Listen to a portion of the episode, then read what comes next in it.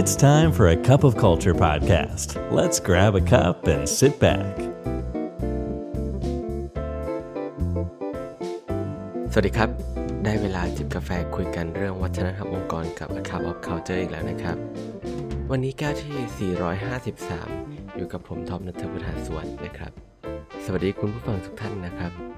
พอพูดถึงปี 2023 นะครับ ช่วงของการเลิกออฟครั้งใหญ่ก็เป็นเรื่องที่กำลังเกิดขึ้นในปีนี้นะครับ แล้วก็เป็นเรื่องที่กำลังเกิดขึ้นทั่วโลกเลยทีเดียว บวกกับสถานะทางเศรษฐกิจที่เรากำลังเข้าสู่ความไม่แน่นอนครั้งใหญ่นะครับ ใครที่กำลังลังเลเกี่ยวกับงานนะครับ ว่าอาจจะอยู่ต่อหรือมองหาโอกาสใหม่ ๆ ดีนะครับ วันนี้เรามีบทความหนึ่งที่น่าสนใจมาที่อยากจะชวนทุกท่านนะครับ ที่กำลังก้ากึ่งระหว่าง 2 ทางเลือกเนี่ยมาพิจารณา 5 มิติ ที่เราควรคิดก่อนที่จะหางานใหม่ในปี 2023 นี้ครับ เริ่มจากประเด็นแรกเลยนะครับ คือเวลาที่เราไปทำงานเนี่ยเรารู้สึกดีกับตัวเองหรือเปล่า หรือรู้สึกดีกับสิ่งที่เรากำลังทำอยู่หรือเปล่า หรือว่าตอนนี้งานมันส่งผลกระทบต่อสุขภาพจิตต่อการนอนของเรา หรือมันทำให้เราหงุดหงิดง่ายขึ้นกับคนใกล้ตัวหรือเปล่า หรือเราอาจจะกำลังโดนด้อยค่ากว่าในแบบที่feedback ปกติไม่พูดกันอย่างนี้นะครับ หรือกำลัง ค้นพบว่าตัวเราเองเนี่ยบ่นมากขึ้นนะครับบ่นเรื่องงานให้เพื่อนฟังให้ครอบครัวฟัง สัญญาณเหล่านี้ก็เป็นสัญญาณที่ดีนะครับ ที่จะบอกว่าตอนนี้เราอยู่กับหัวหน้าหรือวัฒนธรรมองค์กรที่เป็นพิษ และอาจจะจูนกันยากแหละ แต่ก่อนที่เราจะเริ่มต้นมองหางานใหม่ด้วยเหตุผลนี้นะครับ มันก็มีช่วงเวลาหนึ่ง ซึ่งอาจจะเป็นโอกาสที่ดีครับ ในการสำรวจตัวเองก่อนว่า เป็นไปได้ไหมครับที่เราอาจจะมีส่วนในการเสริมสร้างความท็อกซิกนี้ให้ที่ทำงาน ลองนึกดูครับว่า เราอาจจะเคยได้มีส่วนร่วมในการซุบซิบนินทา หรือเรามองทุกอย่างในแง่ร้าย หรือเราได้แสดงความไม่พึงพอใจหรือวางตัวให้เป็นอุปสรรคให้คนอื่นทำงานยากขึ้นหรือเปล่า เพราะว่าถ้าเรามีส่วนมากเนี่ยไม่มากก็น้อยนะครับ การปรับพฤติกรรมเหล่านี้ดูก่อนที่ตัวเองเนี่ยมันจะส่งผลให้คนรอบตัวเราเปลี่ยนไปได้เช่นกันครับ แต่ถ้าสุดท้ายแล้วเนี่ยเราไม่มีพฤติกรรมข้างต้น หรือเปลี่ยนยังไงก็ไม่มีอะไรเกิดขึ้นนะครับ แล้วพบว่าสาเหตุความเป็นพิษเหล่านี้เนี่ยมันนอกเหนือการควบคุมเรา แน่นอนว่าการเอาตัวเองออกมานะครับก็คือวิธีที่ดีที่สุดครับ ต่อไปก็คือถ้าเกิดเรากำลังหงุดหงิดกับงาน หรือส่วนใดส่วนหนึ่งของงานนะครับ มันก็เป็นไปได้ครับว่าตัวงานหรือสิ่งที่เรากำลังทำเนี่ยมันกำลังขัดบางอย่างที่จริง ๆ เราให้ความสำคัญอยู่ เช่น เวลา ถ้าสำหรับเราเนี่ยการทานอาหารเย็นของครอบครัวจะเป็นเรื่องสำคัญใช่ไหมครับ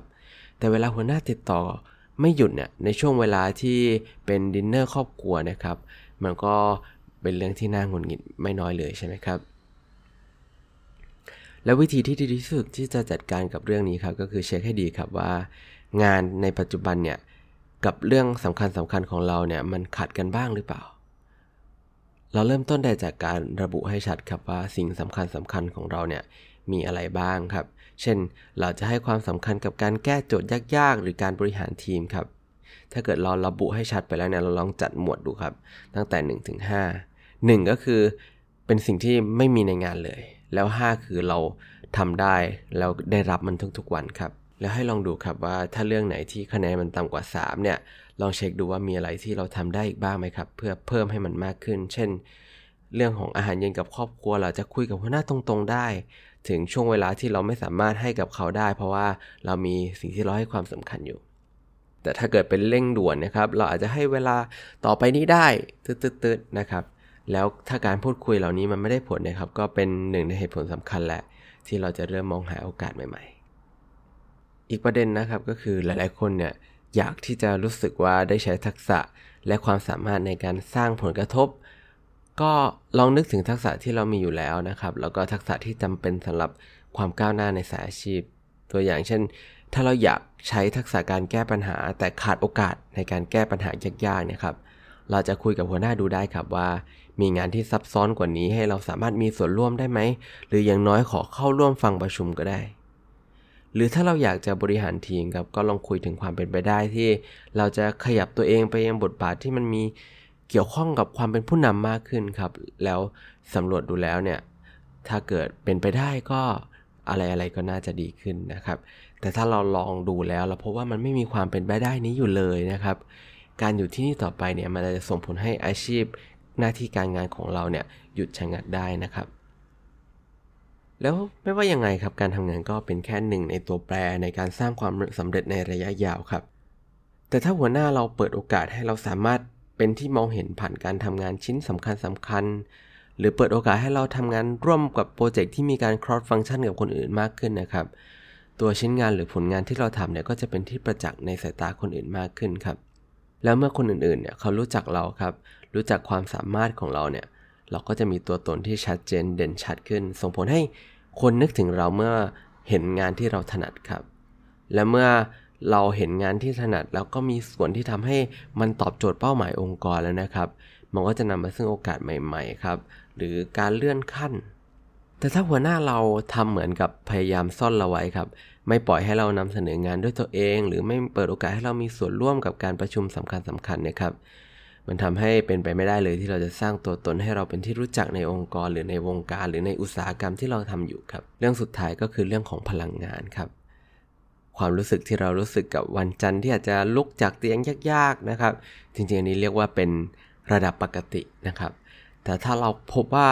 ตัวเราเองเนี่ยครับที่เมื่อก่อนเนี่ยเป็นคนทำอะไรเกินร้อยตลอดเลย แต่ช่วงหลังเนี่ยครับทำแค่ให้พอผ่าน นั่นเป็นไปได้ครับว่าเรากำลังรู้สึกว่างานเนี่ยมันไม่ได้พลังงานกับเราอีกต่อไปแล้วแล้วยิ่งเรารู้สึกว่าเราทำงานเป็นกิจวัตรไปวันๆหรือทำงานให้มันผ่านๆไปเนี่ยครับ หรือกำลังหงุดหงิดกับบทบาทหรือสิ่งที่ความรับผิดชอบที่เราต้องทำบ่อยๆนะครับ งานนี้มันอาจจะไม่เหมาะกับเราอีกต่อไปแล้วและถ้าเราไม่สามารถที่จะหาทางเติมพลังงานให้กับตัวเองได้อีกแล้วนะครับ งานใหม่อาจจะเป็นวิธีการที่ดีที่สุดครับ ที่เราจะพลังงานของตัวเองกลับมา การหางานในปี 2023 เนี่ยก็จะเป็นอีกหนึ่งความท้าทายของคนทำงานนะครับ แล้วก็ใน 5 มิตินี้นะครับก็จะเป็นตัวช่วยที่อยากให้ลองพิจารณาก่อนนะครับว่าเราจะสามารถที่จะอยู่กับที่นี่ได้ หรือถึงเวลาแล้วแหละที่เราต้องมองหาโอกาสใหม่ ๆ ครับ เพราะว่ายังไงก็ตามเนี่ยครับการมองหาองค์กรที่เหมาะกับเรา และสายอาชีพที่เข้ากับเราเนี่ยก็จะช่วยให้การทำงานแล้วก็ชีวิต ส่วนตัวนะครับ ดีขึ้นได้เช่นกันครับ และสุดท้ายนี้นะครับก็อย่าลืมนะครับว่าไม่ว่าจะตั้งใจหรือไม่ก็ตาม วัฒนธรรมองค์กรก็จะเกิดขึ้นอยู่ดีครับทำไมเราไม่มาตั้งใจสร้างวัฒนธรรมองค์กรในแบบที่เราอยากให้เป็นกันล่ะครับสำหรับวันนี้กาแฟหมดแก้วแล้วนะครับ แล้วเราพบกันใหม่ในครั้งหน้า สวัสดีครับ